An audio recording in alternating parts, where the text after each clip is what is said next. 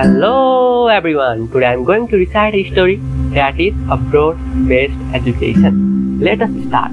Some animals in a forest decided to start a school.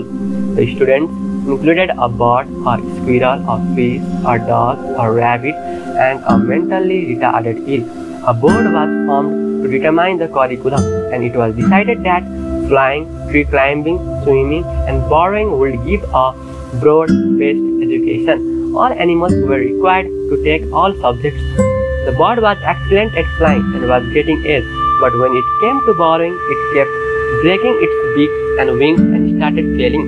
Pretty soon, it started making C's in flying, and of course, in tree climbing and swimming, it was getting F's.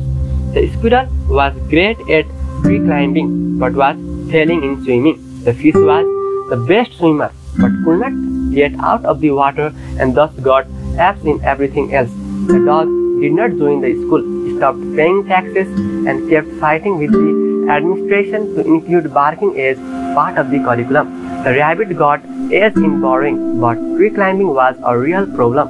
It kept failing and landing on its head, suffered brain damage, and soon could not even burrow properly, and got C's in that too. The mentally retarded eel, who did everything half as well, became the valedictorian of the class.